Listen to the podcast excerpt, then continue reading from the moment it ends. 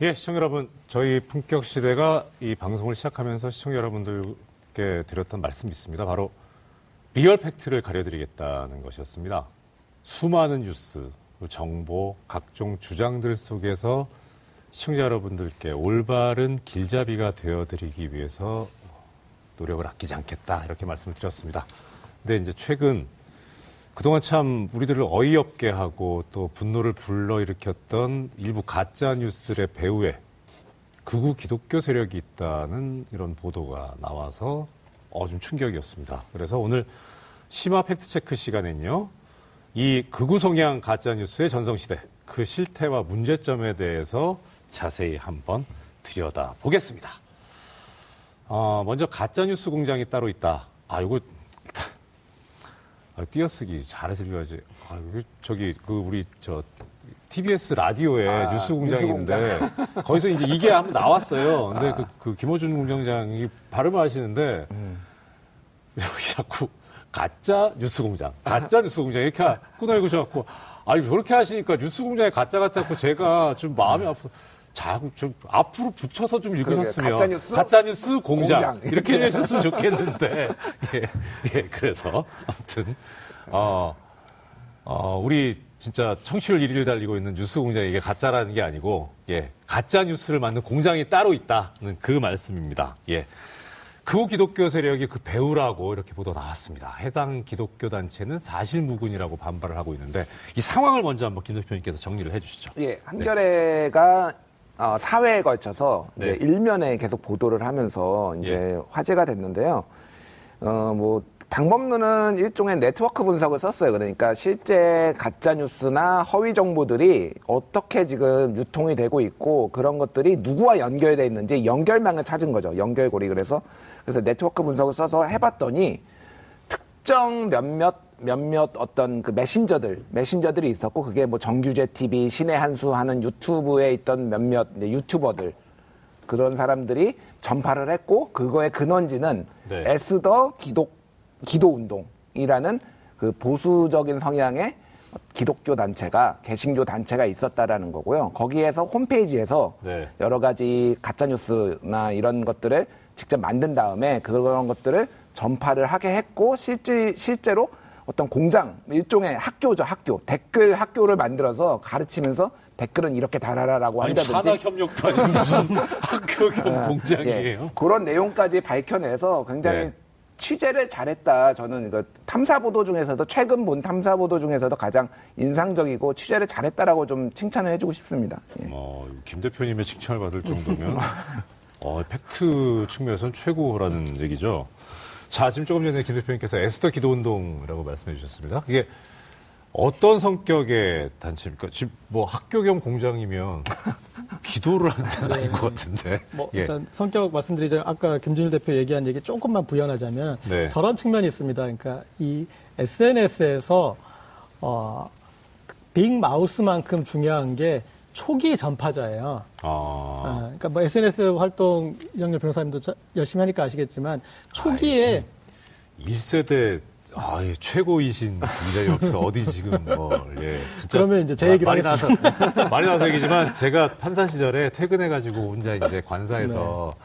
진짜 낙이 뭐였냐면 그때 고 기자님 하셨던 그 뭐죠 무슨. 연애 상담? 아, 믿지마 연애사. 아, 예, 독설닷컴의 그냥 그게 그거 보는 게 낙이었었거든요, 진짜. 네. 근데 이제 아무튼, 네.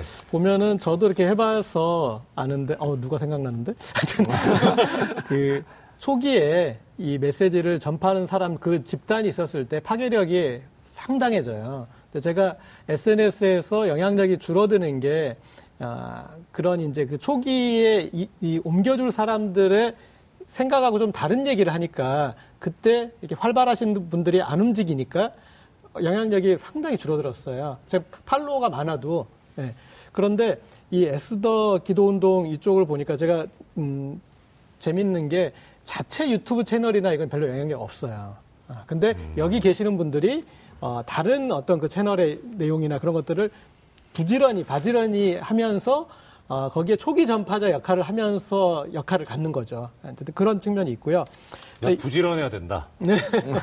어, 이분들 보면은 2007년에 초교파적인 그냥 기독교 운동을 표방하면서 만들어진 그런 단체입니다. 네네. 그래서 현재 등록 회원이 한 7천여 명 정도라고 하는데 이 중에 좀 진성 회원으로 분류할 수 있는 게 한 2, 3천 명 그리고 어, 뭔가 이제 액션을 하는 그런 회원들은 이제 뭐 몇백 명 정도라고 합니다. 근데 몇백 명이 우스운 게 아니라요. 아까 말씀하셨듯 말씀드렸듯이 초반에 몇백 명만 움직이면 그 다음에 몇천 명이 또 움직이고 그 다음에 몇만 명이 움직이는 이제 그런 어떤 파도를 만들어낸다고 할까? 그게 이제 가능해지는 충분히 가능해지는 그런 숫자고요.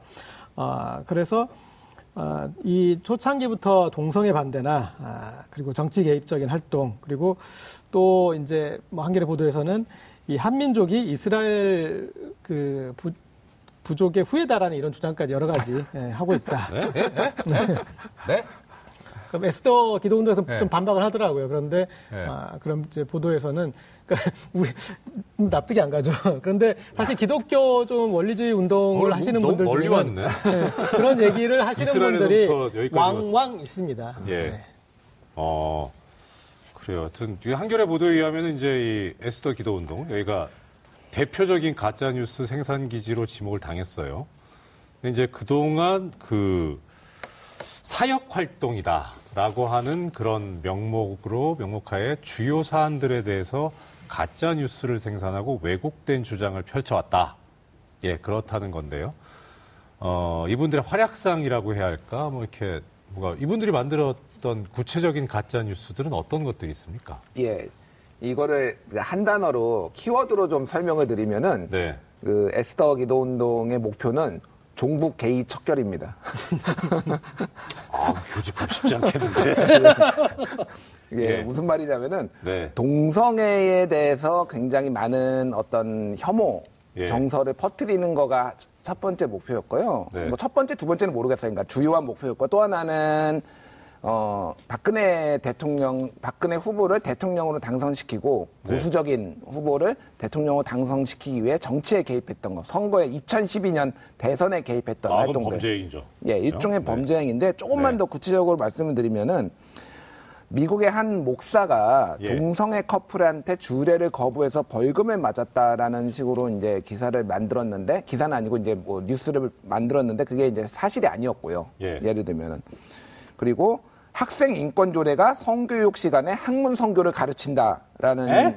예, 그런 주장을 이제 했어요 그쪽에서. 오늘 발음 너무 힘들다. 아, 그러니까요. 예, 아 이거 여기 이게 실제 나온 네, 얘기니까 예. 예, 예, 사실이 아니고요. 학생 예. 인권 조례는 누구도 차별받아서는 안 된다라는 내용을 담은 거지 그런 아니, 게 아니고요. 연결을 예. 시킬 걸 연결 시켜야지. 그리고 얼마 전에 제주 퀴어 축제 당시에서 네. 이분들이 몇 분들이 와서 이제 반대하시는 분들이 와서 이제 좀 난동을 부리긴 또 했어요. 근데 한 분이 차량 밑으로 들어가서 어, 차를 못 위험하게. 움직이게 했었는데 네. 그거를 이제 그분 위험하니까 이제 이제 밖으로 이제 내보냈죠. 근데 그게 예. 그, 그 퀴어 축제 참가자들이 이분을 차로 밀었다. 이 밀고 지나갔다, 깔렸다, 이런 식으로 또 거짓 정보를 만들어내서 유통이 예. 됐어요. 예, 예. 그래서 어쨌든 굉장히 안 좋은 이미지를 심기 위해 굉장히 뭐 많이 노력을 했고요. 더, 이것도 문제인데 저는 더 큰 문제는 이거라고 봅니다. 대선 당시에 박근혜 후보 측에 노골적으로 붙어서 이를테면은 이 박근혜를 박근혜 후보를 도울 어떤 계획을 세운 다음에 그 다- 당에 5억 5천만 원을 요청을 했어요. 우리가 열심히 뛸 테니 우리한테 돈을 달라. 이거는 수사를 저는 경찰 수사든 검찰 수사든 수사를 해봐야 되는 거라고 좀 생각이 되는데 예. 돈이 오갔는지는 알 수가 없습니다. 근데 이제 그렇게 요청을 했다라는 사실까지 한겨레 보도로 나왔고요. 그리고 아까 말씀드렸듯이 미디어 선교 학교라는 걸 세웠는데 여기에 이제 댓글을 어떻게 네이버 포털에 어떤 댓글을 어떻게 달면은 효율적으로 다는가 이런 거를 이제 열심히 가르쳤죠. 그래서 그렇게 하고 뭐 각종 이제 뭐 이때 나왔던 주장들이 뭐 그 문재인이 종북이다 뭐 이런 이런 류의 것들이 많이 나왔거든요. 그래서 그래서 어디 얼만큼 여기서 직접 생산했는지 전파만 했는지는 모르겠으나 어쨌든 그런 내용들이 실제 모의가 됐고 나온 거는 사실입니다. 예. 기도는 언제 하시나 이러면 소, 소는 누가 키우나도 아니고 뭐 하여튼 참 이게 일단 딱 김 대표님 말씀 들으면 듣는 순간 그 문장 자체에서 야 이게 앞뒤가 안 맞고 논리적으로 안 맞는 말이다라고 싶어서 이거 누가 믿을까 싶은데 그렇죠. 너무 막 던졌다 싶은데.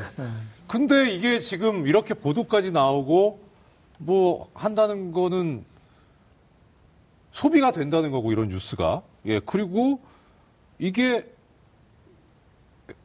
소비가 되고 그러면서 그 믿는 사람이 있다는 거잖아요. 그러면은 거기에 대해서 그 소비층이라고 하는데 거기 알려진 분들이 이제 뭐 아쉽게도 이제 중노년층이라고 알려져 있어요. 그게 뭐 이유가 왜 그런 거라고 네. 합니까? 일단 아까 김준일 fact checker가 네. 종북 게이 척결이라는 이제 키워드를 내세웠는데 네. 아, 이분들은 예전에 종북 척결이라는 그런 테마를 동성애 척결로 바꾼 거예요. 그러니까 그런데 그 예전에 종북이 우리 사회를 북한의 어떤 그 합병되게 만들 것이다 하는 이제 그런 공포심을 자극하잖아요. 그런 다음에 그 종북이라는 그런 세력에 대해서 혐오감을 일으키고 그 혐오의 대상인 사람들에 대해서는 반감이 생기고 그 반감과 그리고 그러면 그들에 대해서 문제 제기를 하고 그들을 이렇게 응징하는 세력에 대해서 지지를 해야 되잖아요. 그러니까 지지를 이끌어내고 그 지지를 다- 통해서 다시 이익을 취하는 어떤 그런 메커니즘들이 발생하는데 종북에 대해서 왜 종북을 공격하는 사람들이 그렇게 저렇게 아, 열심히 할까 할 때 이제 그런 메커니즘인데 거기에다가 어 이제 이 종북을 못 파니까 아, 새로운 신상으로 동성애가 들어간 거야. 근데 동성애를 넣, 넣었더니 모든 게 다시 다시 재 성립이 되는 거예요. 어, 동성애는 저렇게 해서 우리 사회가 모두 동성애가 퍼질 수 있다. 공포. 어, 그리고 그 그런 동성애자들이 지금 에이즈를 이렇게 옮긴다. 이 혐오, 아, 그리고 반감, 아, 그리고 이제 어떤 그런 그 이 척결 하는 우리에 대해서 지지를 해달라. 이 구조까지 그게 그대로 이어졌고 또 새롭게 동성애자에서 이분들이 새로 또 하나 개발했어요. 난민.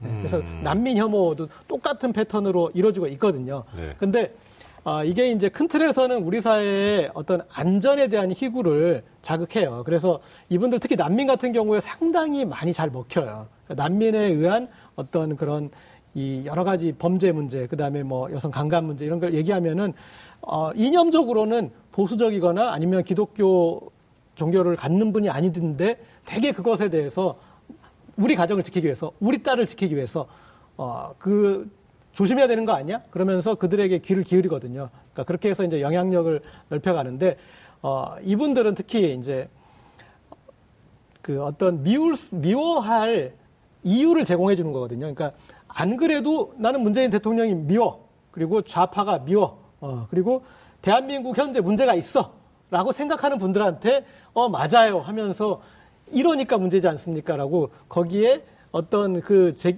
얘기를 제기해 주니까 아, 보시면 아시겠지만 논리 구조나 어떤 그런 것들이 너무 막 던지고 너무나 근거 없고 아, 그런 그 논리의 비약이 심한데도 불구하고 사람들이 안 그래도 좀 미워하고 싶었는데 어 그래 미워할 이유를 주니 내가 아 정말 미워할 수밖에 없겠네 라면서 이제 어떤 그 구조가 아, 형성되고 이게 SNS에서 퍼지게 되는 거죠.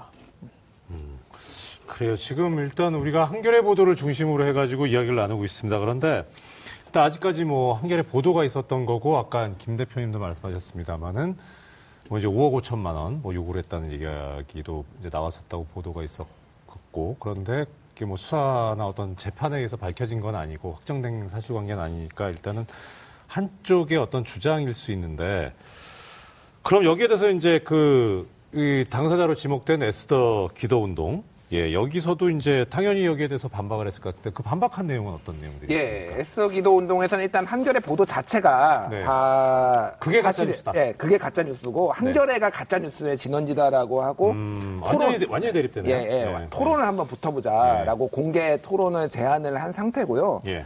뭐 거기에서 가짜 뉴스라고 나온 내용에 대해서 뭐, 뭐 반박을 하기도 하고 뭐 그랬습니다. 그래서 너무 많아서 제가 뭐 이를테면은 근데 예, 예. 가짜 뉴스는 어떤 사실관계에 관한 거니까 토론의 문제가 아니라 그냥 증거를 제시하면 되는 거 아닌가 싶은데 잘 모르겠네요. 예, 예. 증거를 나름 제시를 했어요. 뭐 예. 이를테면은 예. 그래서 그 내용들은 제가 뭐 다 설명드리기 힘들고 그냥 에스더 기도운동 홈페이지 가셔서 보시면은 충분히 이제 되실 것 같아요. 예. 아니 저기 죄송한데 아, 예. 어떻습니까라고 여쭤봤는데 가서 찾아보라고 하셔. 아, 왜냐면요. 하나만 해주세요 하나만. 너무 많아요. 너무 많아서. 네. 예, 이를테면은 동, 동성애 교육 항의 아버지 감옥행위 가짜뉴스라는 한겨레 보도에 대해서 실제 뉴스다. 뭐 이렇게 얘기를 했고요. 네. 동성애 하면 에이즈 걸린다는 것이 가짜 뉴스라는 한겨레 보도에 대해서 실제 뉴스다 얘기를 했어요. 그냥 뭐, 그렇다면은 예. 예. 동성애 하나만 말씀드릴게요. 그러면 동성애 하면 에이즈가 걸리는 게 아니라 네. 동성애와 상관없이 이성애자도 에이즈에 걸립니다. 그거는 질병관리본부 예. 통계를 보면 다 나와 있어요. 예. 다만, 다만 네. 그 동성애자의 숫자가 이성애자보다 많지는 않지만은 비- 확률적으로 볼 때 비율적으로 많기는 합니다. 약간 더 많기는 한데 음. 예. 이성애자도 다 걸리는 거고 동성애냐 이성애냐가 에이즈하고는 상관이 있는 게 아니거든요. 네. 그러니까 그래서 이를테면 동성애하면 에이즈 걸린다 이런 식으로 해버리면은 동성애 때문에 에이즈가 모든 게 발생한다라고 하잖아요. 그러니까 이거는 견해 차일 수도 그러니까 있 그게 예, 예. 100% 인과관계 문제가 아니다. 예. 예. 근데 이제 이 한겨레에서는 이거를 이제 가짜 뉴스라고 좀 이제 얘기를 한 거고 여기에서는 가짜 뉴스는 아닌데라고 또 이제 하니까 약간의 가짜 뉴스라는 개념 자체에 대해서 서로 바라보는 관점이 좀 다를 수도 있는 거죠, 사실은. 네. 예. 그리고 그래요. 이 에스도 기도 운동이 그러니까 어, 패턴이 있습니다. 그러니까 이 언론 보도에 가십성 보도가 있어요. 그러니까 카더라를 그냥 옮기는 보도죠. 그러니까 그, 어, 그 보도의 어떤 그 정확한 어, 근거를 인용을 해서 이제 뭐 이런 이렇다고 하더라. 라고 이제 그런 그 카더라 보도를 하는데 우리 언론이 좀 문제인 게 그 근, 근거가 좀 인터넷에서 어, 떠도는 것들을 가져와 가지고 이런 것들이 뭐 있다 그러면서 그걸 검증해 줘야 되는데 검증하지 않고 그냥 카더라를 이렇게 보도하는 경우가 있거든요. 그러면 이 에스더 기도 운동은 그 카더라를 아, 언론에 이런 보도가 났어. 그러니까 이거 사실이야. 라는 식으로 전제를 해버리는 거죠. 이를테면, 어, 유럽, 그러니까 동성애를 합법화하면 그 수간도 어, 동물과의 어떤 그런, 그런 것까지 합법화하는 게 되는 거다. 유럽 봐라. 유럽의 그런 지금 수간이 합법화돼 가지고 유럽에 지금 수간 관광이 지금 성행하고 있다. 이런 식으로 비약에 비약에 거쳐서 이제 이런 진짜예요? 어, 오늘 너무 그분들이 그러니까 우리 그분들이 이제 이런 데까지 아, 그렇게 이제 쉽게 비약을 한다는 게 일면을 얘기하자면 그렇습니다. 하여튼 뭐 이게 가짜 뉴스다 아니다라고 하는 건 그건 뭐 이제 이 판별을 해주신 건 완전히 뭐 우리 김 대표님 이제 전공 분야시고 뭐 구기자님도 계시고 하시지만 그건 뭐 이제 사실관계 문제니까. 근데 이제 하나 제 저도 그렇지만 문제가 있다고 생각한 건 뭐냐면 아까 고 기자님도 지적해 주셨는데 혐오 문제. 예. 특히 이제 뭐, 뭐 어떻든 성소수자 혐오를 하니까 그리고 또 아까 이제 한겨레 보도가 사실이라면 게 정치 개입까지 있었다는 거니까 이걸 저, 이게 사실이라고 놓고 보면 이게 참 활동하는 스펙트럼이 다양한데 아까 뭐 그럼에도 불구하고 하- 한 단어로 키워드로 종북계의 척결이라고 정리를 해주신 우리 김일 대표님의 탁월한 능력에 경의를 표하고 아, 예 아니 이게 특히 이런 이 특- 극우 성향 기독교 단체하고 극우 보수 정치 세력과의 만남 이게 사실 이게 참 뿌리가 깊잖아요. 예, 뿌리가 깊잖아요. 이게 그동안 이게 아주 많은 이 그 정치 사회적 이슈에 대해서 같은 입장을 공유하면서 긴밀한 관계를 유지해 왔다. 예. 이렇게 볼 수 있는데 많이 그랬어요. 이런 관계 어떻게 봐야 됩니까? 김 대표님. 예. 사실 이게 한국만의 현상은 아니고요. 아, 그래요? 그렇죠. 예, 대표적으로 미국에서 보면은 아, 예, 예. 복음주의 성향의 이제 그 개신교 네. 그 단체들이 이제 네. 공화당 공화당 사실 미국은 좀 단일한 같은 당이라더라도 스펙트럼이 굉장히 넓거든요. 굉장히 진짜 그 보수적인 분부터 거의 민주당 성향에 가까운 사람들까지 이제 스펙트럼이 넓은데 자기네의 대- 이익을 대변해주고 목소리를 대변해줄 특정 이제 정치인들을 적극적으로 후원을 하고 결, 음, 결탁이란 말은 그렇고 어쨌든 이렇게 같이 묶이는 성향이 있어요. 그래서 그래서 예전에 티파티 운동 같은 경우에도 굉장히 이제 세금 세금에 대해서 이렇게 좀 그 레디컬한 그 급진적인 모습을 보였지만은 굉장히 보수적인 보수 기독교 단체와 하- 같이 이거 움직였었거든요. 그래서 예, 이런 복음주의 성향, 그 원리주의, 복음 원리주의 성향이 굉장히 좀그 미국의 정치에도 큰 문제로 지금 과도하게. 왜냐하면은 그 이런 이런 혐오 정서 같은 것들을 거기에서도 지금 문제가 많이 되고 있거든요. 굉장히 네. 그 이민자에 대한 공격이라든지 이런 것들이 굉장히 그 큰 문제가 되고 있어서 한국만의 현상은 아니고요. 그 유럽은 약간 다르긴 한데 어쨌든 유럽의 극우들도 종교 문제하고 어쨌든 많이 결탁이 그러니까 결부가 되고 있습니다. 그래서 순혈주의 같은 것들 이런 것들이 종교 개신교 쪽에서 많이 얘기가 나오고 있고 그래서 뭐 특정 종교를 제가 뭐 뭐라고 하려는 건 아니고 사실 저도 기독교고 교회를 다니거든요. 그런데 이제 이게 과도하게 어떤 한 방향만 보다 보면 보고 그 목적을 쟁취하기 위해서 이제 정치와 손을 잡는 순간 종교는 어쨌든 타락하게 돼 있어요. 그래서 좀 너무 지금 정치에 개입을 목적을 달성하기 위해 지금 정치에 개입하고 있는 거 아니냐 저는 그렇게 보고 있습니다. 그, 예. 이, 제가 이제 지켜보니까 트위터 시절부터 이런 활동 하셨던 분들 있는데, 음, 트위터는 이제 제가 저희 리즈 시절이니까. 그게 이분들이 지금 관계된 게 세 가지지 않습니까? SNS라는 뭐 그렇게 대단한 기술은 아니지만 어쨌든 SNS 테크닉이 하나 있고 그 다음에 기독교 어떤 기독교에 대한 저 교리적인 아, 그런 부분이 있고 또 하나 이제 정치 정치에 어떤 식으로든 이제 인발부되는 이제 이런 부분이 있는데 어 제가 보면은 이셋다다 초보적인 수준이에요. 그러니까 SNS에 대해서도 초보적이고 그리고 이분들의 정치 인식도 지극히 좀 유아적이고 그리고 또 기독교 어떤 측면에서 봐- 보더라도 어떤 교리에 대한 그런 뭐 기독교 철학이나 이런 걸 보면은 정말 뭐 하여튼 그런 이제 좀 유치한 수준인데 이 세 가지를 만족시키면서 시너지를 발휘, 발휘하는 걸 제가 목도하는 거죠. 그래서 처음에 봤을 때는 아, 이 사람은 이 정도면 피렘이구나 했던 사람이 이런 활동을 하면서 금방 각광받고 어느 날 보면 베스트가 돼가지고 생태계 파괴자가 돼 있는 거죠.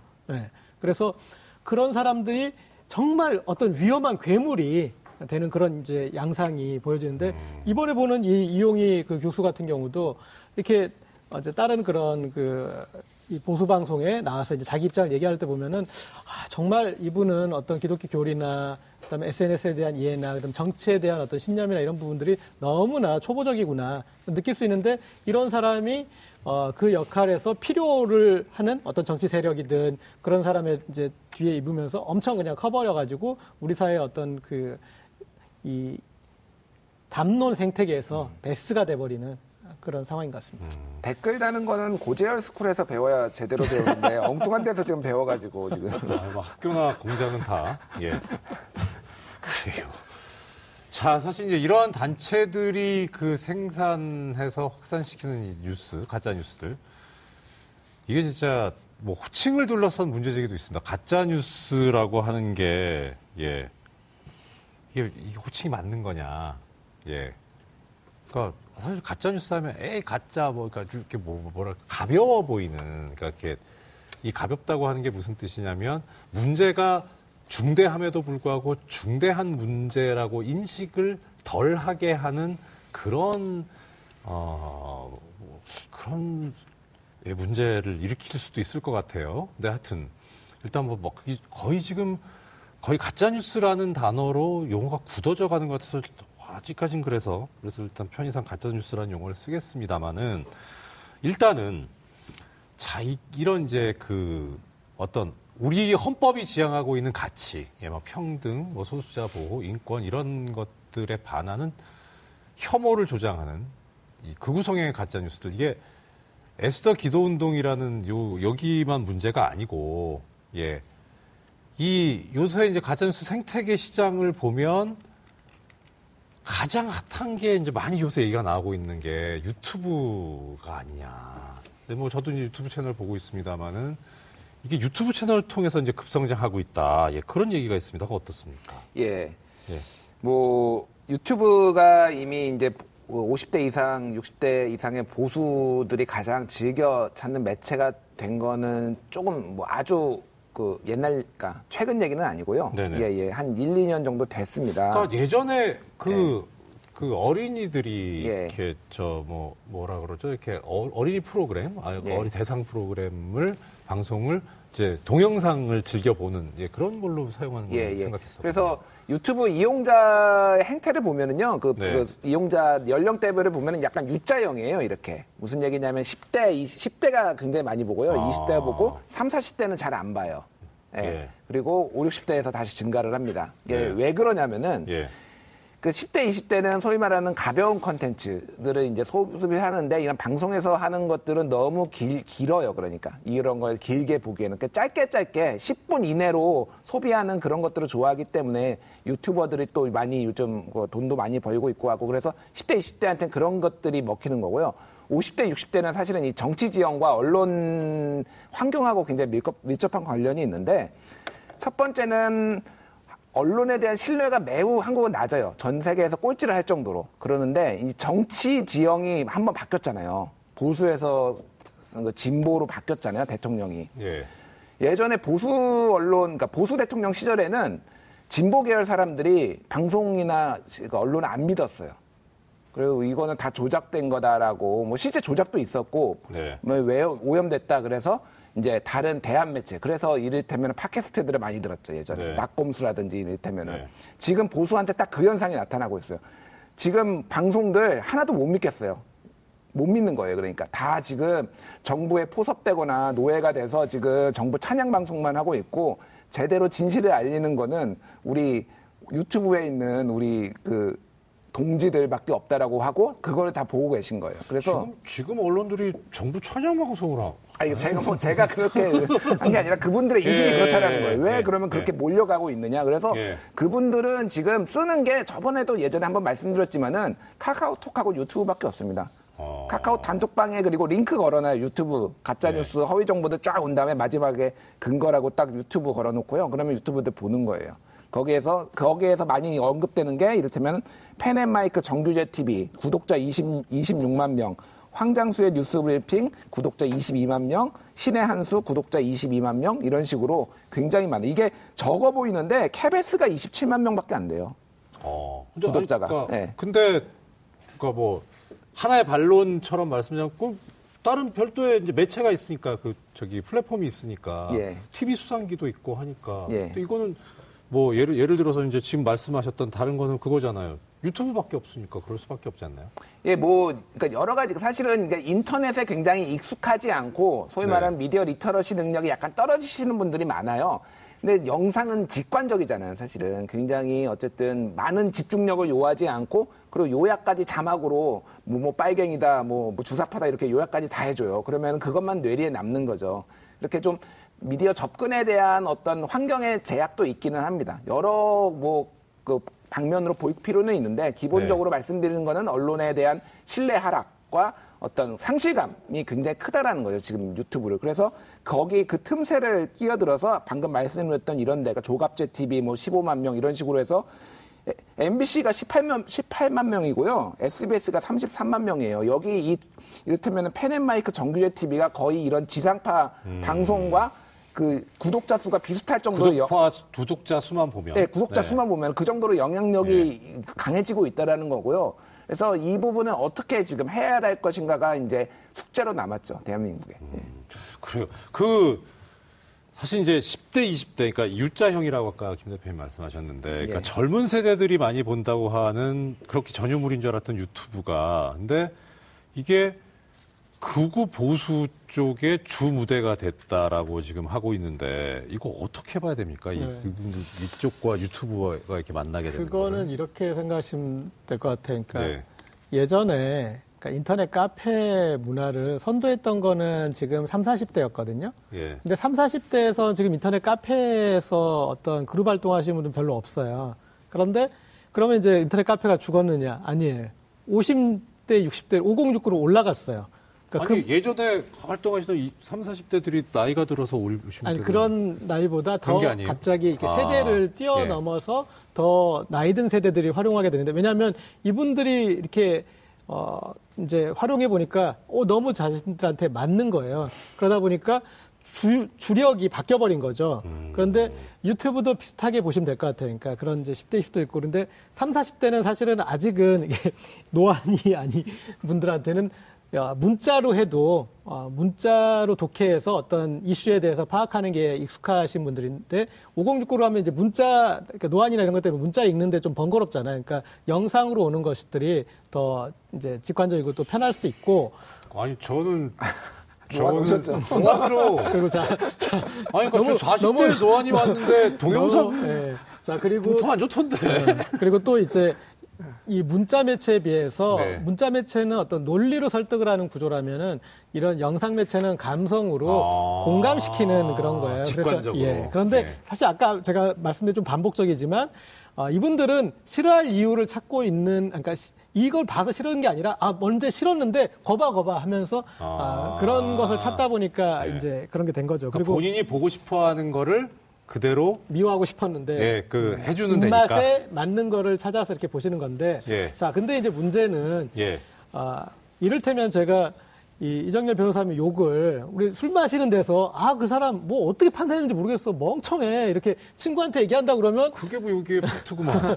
그런데 이 얘기를 제가 이렇게 하는 것과 27만 명이 모인 광장에서 얘기하는 게 다른 거잖아요. 제가 그. 광장에서 하면 명예훼손이죠. 네. 그런데 지금 아, 그런 어떤 딜레마가 벌어지는 거예요. 이분들이 그런 수십만 명의 채널을 보유한 어떤 그런 그래, 그 유튜브에 있어서는 지상파 방송사들보다 더 많은 영향력을 가지고 있는데 어떠한 책임이나 뭐 그런 부분에 대해서 아, 부과되지 않는 거죠. 그러니까 이게 지금 현재 구조적인 문제고 아, 그리고 아, 이게 이제 SNS에서는 아, 우리가 사실은 이제 그 오보나 이런 것들은 이전에 의도적인 그런 왜곡 보도나 이런 것들이 있었습니다. 그런데 아, 중요한 것은 그 SNS의 이전의 미덕은 어, 오보의 확산 속도도 빠르지만 오보의 정정 속도도 빠르고 강력했다는 거예요. 이게 잘못 알려주고 있습니다라면서 사람들이 아주 열심히 어, 그렇게 해서 어떤 이 진실에도 접근할 수 있게 평형 상태가 유지됐는데 이분들은 자신들만의 우주를 구축한 거예요.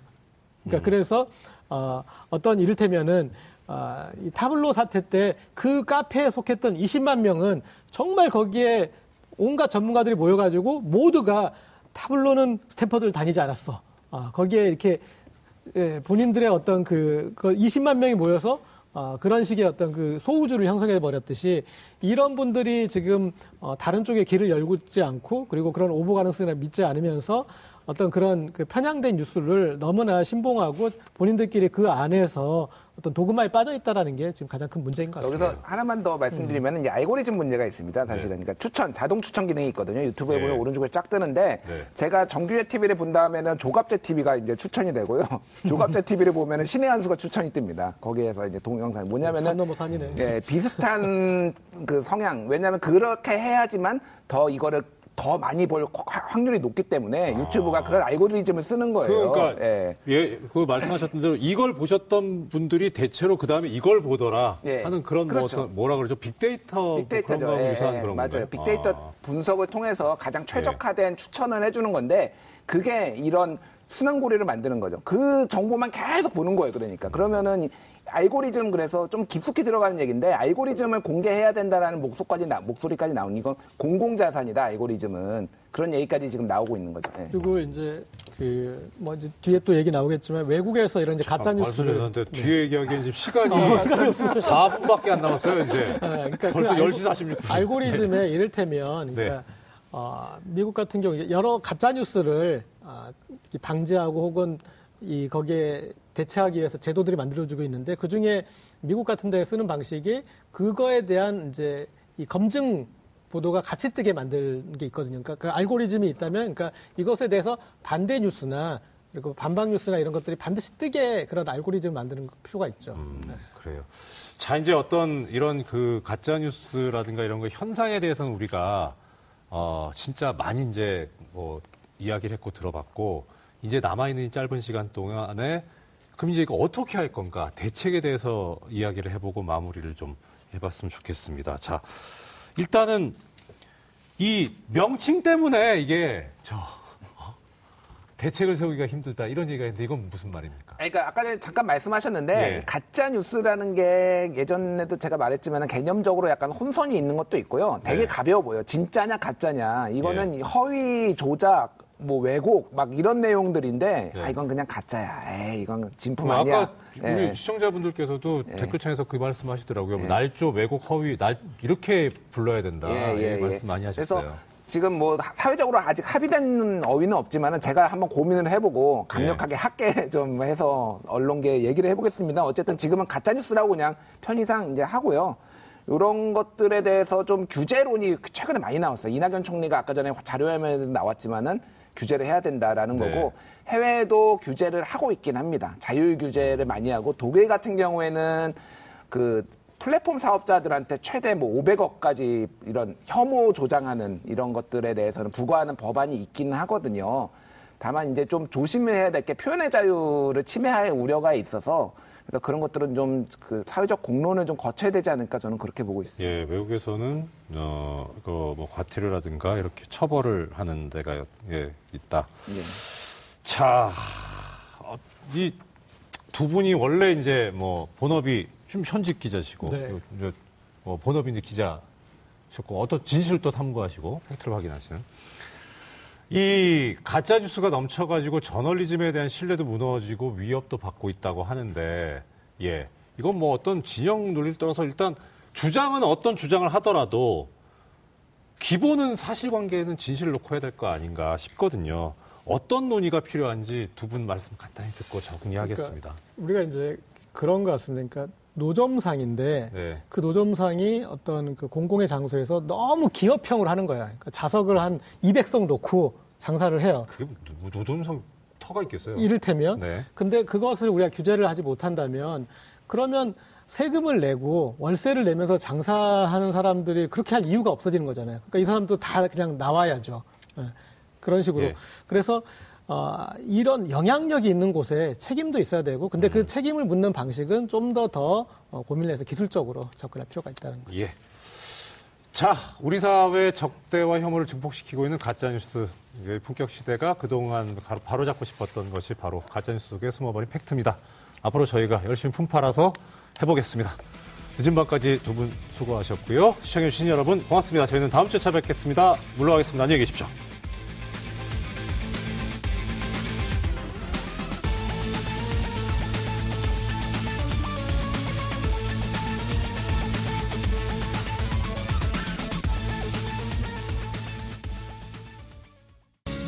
방송 좋았나요? 방송에 대한 응원 이렇게 표현해 주세요. 다운로드하기, 댓글 달기, 구독하기, 하트 주기. 더 좋은 방송을 위해 응원해 주세요. 다운로드하기, 댓글 달기, 구독하기, 하트 주기. 기억하셨죠?